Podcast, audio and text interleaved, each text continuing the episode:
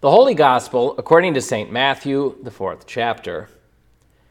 Then Jesus was led up by the Spirit into the wilderness to be tempted by the devil. He fasted forty days and forty nights, and afterwards he was famished. The tempter came and said to him, If you are the Son of God, command these stones to become loaves of bread. But he answered, It is written, One does not live by bread alone, but by every word that comes from the mouth of God.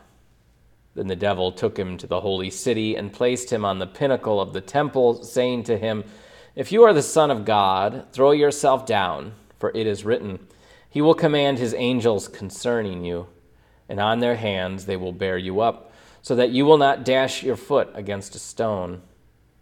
Jesus said to him, Again it is written, Do not put the Lord your God to the test. Again, the devil took him to a very high mountain and showed him all the kingdoms of the world and their splendor. And he said to him, All these I will give you, if you will fall down and worship me. Jesus said to him, Away with you, Satan, for it is written, Worship the Lord your God and serve only him. Then the devil left him, and suddenly angels came and waited on him. This is the gospel of our Lord.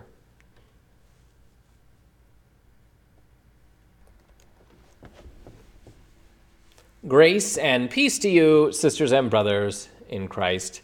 Jesus spent 40 days out there fasting in the wilderness before being tempted. And that 40 days of fasting became the model for us in our Lenten practices. And so we consider this story every year on this Sunday near the start of Lent. As a result, much of what there is to say about this story you've probably heard before at least once. But let me rattle off a few examples in short order. First example, first angle on this text that you'll often hear in sermons. These temptations that Jesus faced are sort of like the temptations that we face, and sort of like the temptations the body of Christ, the church, has faced over the centuries. We're tempted to accumulate resources we don't need, to chase after prestige that we don't need, and we yearn for power that, you guessed it, we don't need. Recognizing that purpose, peace, satisfaction, you won't find them there in wealth, reputation, or influence. And that's an important step. Recognizing that is an important step as we mature in our faith. And yet we have to admit that we're sometimes tempted by them anyway. Second angle, despite the name and that use of the word temptation, like I just used it just now, temptation may not be the best word for understanding this story.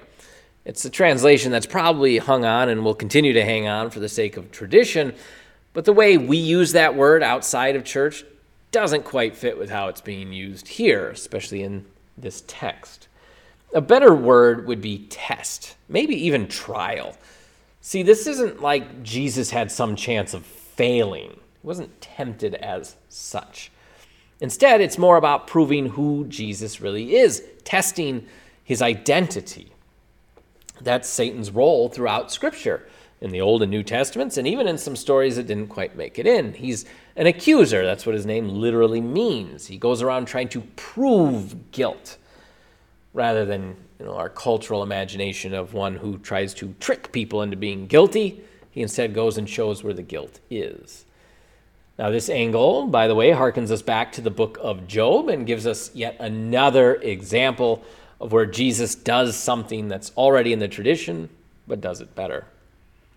Third angle, though this one you probably maybe haven't heard so much, fasting wasn't regarded as a way to become vulnerable normally. In fact, much like we saw last week with mountaintops, ancient people and modern people alike recognize that something happens within ourselves.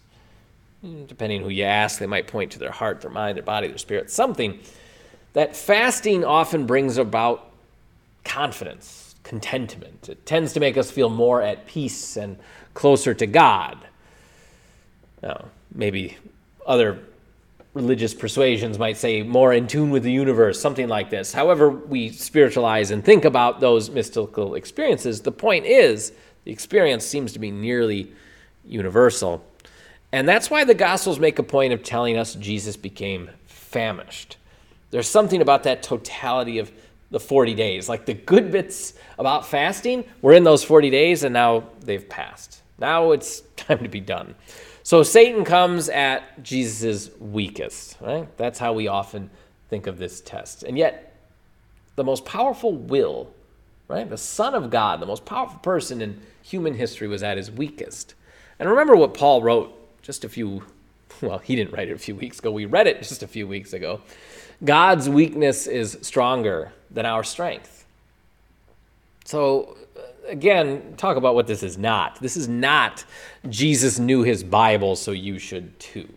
And it's not Jesus resisted temptation, so you can too. It's not that sort of lesson. This is about who Jesus is, what it's like. Again, his identity's tested. That was the second angle. What is it like for who Jesus is at his weakest point to be tested? It's about who he is. It's not so much about who we are, though it does, like any text, speak to who we are, and we will circle back there. A fourth angle, perhaps for another year, the temptations Jesus faces roughly sound like the experiences of the Israelites following Moses out in the wilderness for those 40 days. Their testing of the Lord, their failures to commit, that sort of thing. So uh, they desired to return to Egypt as slaves so they could eat from flesh pots, they could have meat. They tested the Lord when thirsty until water sprung from a stone. They turned to worship a golden calf rather quickly and they even saved manna for a second day when they weren't supposed to, as though they were worried God might not provide bread when it was needed. So there you go, yet another example of Jesus doing something like what was already in the tradition, but doing it better than it had been done before. So that's four angles, not completely distinct. You saw there was some overlap, especially in that who Jesus is stuff. But at the same time, it sounds like they might even be a little bit out of sync, at least at a glance. Jesus' temptations are kind of like ours, but this isn't a lesson in how we are to handle them. In fact, Jesus being able to handle them isn't proof that we could handle them. And Jesus' temptations were more like a, a trial to show who Jesus was, and what that says about us isn't necessarily so clear. Yeah, what was just a test for Jesus that he passes probably easily, right? God's strength is, or God's weakness is stronger than our strength. This test that he passes easily could very well be a temptation for us that we would struggle to resist. And in everything humanly possible that Jesus does, he sets the best example. But some of what he does is not humanly possible. And so, again, it sounds like it might be a little bit out of sync, but if we pull on the threads, we can clarify why it isn't really. And I wanted to put all of that out there because I think if one of those somewhat common preaching points has stuck with you and informed how you hear and read this text, that could very well undermine a new way of hearing it or reading it, even though it may not need to. There might be other angles that at a glance seem out of sync, but in fact fit just fine. Okay, so last Wednesday, Ash Wednesday, I mentioned that we're following along with this Vocare program for Lent. The idea is we assess things like our values and our calling, and we see that those are in sync, that those go together. Wednesday was a call for renewal, in a sense, for the sake of refreshment, but also for the sake of preparing to change something in our lives, in our church, because we can't improve things if we're not willing to change. And I emphasize the seasons, the season long emphasis on values. But values is the specific emphasis for today in that calendar. So if push comes to shove, and we really think about what is important to us, what's going to top that list of our values, when we're tested, trial tempted, when we show who we really are, what values would people use to describe what they see? a fifth angle on this text that I encountered this week led, I shouldn't even say led, I mean, it pretty much is just a strange, though simple sort of question. Like, what if Jesus hadn't said no? Like, what if things hadn't gone differently? What if Jesus had accepted these ill gotten gains? Practically speaking, what if Jesus had taken the reins and was the earthly king right then and there? Now, surely Jesus would have made the best king the world had ever seen. Justice and equity would have overtaken all the kingdoms of the world. And how bad for us could that be? Well, there's some pretty easy pushback there, the sort of pushback we've already considered. That's simply not who Jesus is. He'd be somebody else for that to happen. That's not why he took on the flesh. That's not why he's there. And of course, he's not going to show deference to the devil. Yet, for all these angles about what was going on out there, including who Jesus was, who Satan was, and several ways of deepening in our understanding about the Christ event as a whole, based on this test, based on the traditions, based on how he got there and where he's going. The one party that we only mentioned once, I only mentioned once, and we haven't really considered, but we always should at least a bit, is us. What does this say about us? And this fifth question, this what if, gives us a little bit of an idea.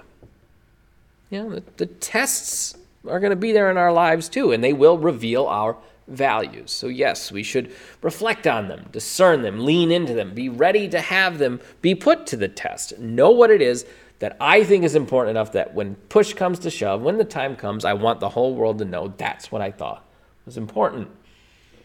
That's a, a, a moral lesson we can glean from a story like this. Even if we can't do the sort of things Jesus can do, we can find some example of how to live in there. But going even deeper, again, who are we?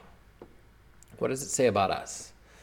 Well, considering this fifth angle, what if Jesus had done things differently? The answer is it's a bit cumbersome to parse out, but it would go something like this.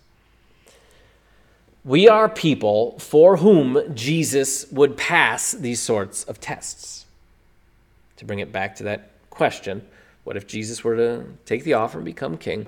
We are not the sort of people who need a king like that as such.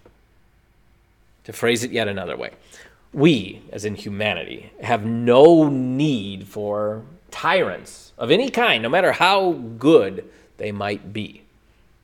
No need for strongmen, no need for charismatic leaders. Yeah, of course, leadership is important, and good leaders tend to lead to good results, but there is a dual desire within us that is born out of sin the desire to be in charge, and the desire to at least have our guy be in charge. And both are born from the idolatry of self. Like, I would make the best choices, and therefore my preference would be the best. My preference for leader, mayor, governor, president, pastor, chair, king, queen, you name it. My choice is the best choice. That's a temptation that we fail. That's what we tell ourselves. But I bet anyone who's hearing this would gladly take Jesus to as you know to take on the role of leader in any and every facet of our lives. And yet that's not who Jesus was. Jesus deigns, at least in this age, to take on that role in a few select ways as that moral example, sure, as a teacher, right? as a savior, and as a soon judge. We, that question about us, we didn't need another wannabe king espousing lofty promises. We have more than enough of those. We, humanity, the world, needed someone to reveal, again, who we really are and give an example of where our purpose is found, and that it's not found in resources, power, or prestige, it's found somewhere else. It's in that somewhere else that we find who we really are. What we really needed is someone who lays down their life for the sake of those in need, for the sake of those who do not deserve the help, for the sake of those whom the world would soon forget. The world has had enough kings. The world needed someone who would humble themselves, even though he didn't have to. What Jesus does there reveals something about us because it reveals what we needed from God, both as an example, because we're called to do the same things to reject the wealth, the prestige, the power, and instead give of ourselves, even to the point of laying down our lives for the sake of those who do not deserve it. And then on a spiritual, eternal, soulful sort of level, not just what are we to do, but who are we and what does this mean for us, to recognize that that is the very thing Jesus did for us, taking on the flesh, facing the temptations, passing the tests, going to the cross. That was the one who could have been king at the drop of a hat, had that been his choice, instead chose not to, gave it all up for our sake. The one who wants to rule the world has no business doing it. But the one who will rule the world chose not to for our sake. That's who God is and who we are. Amen.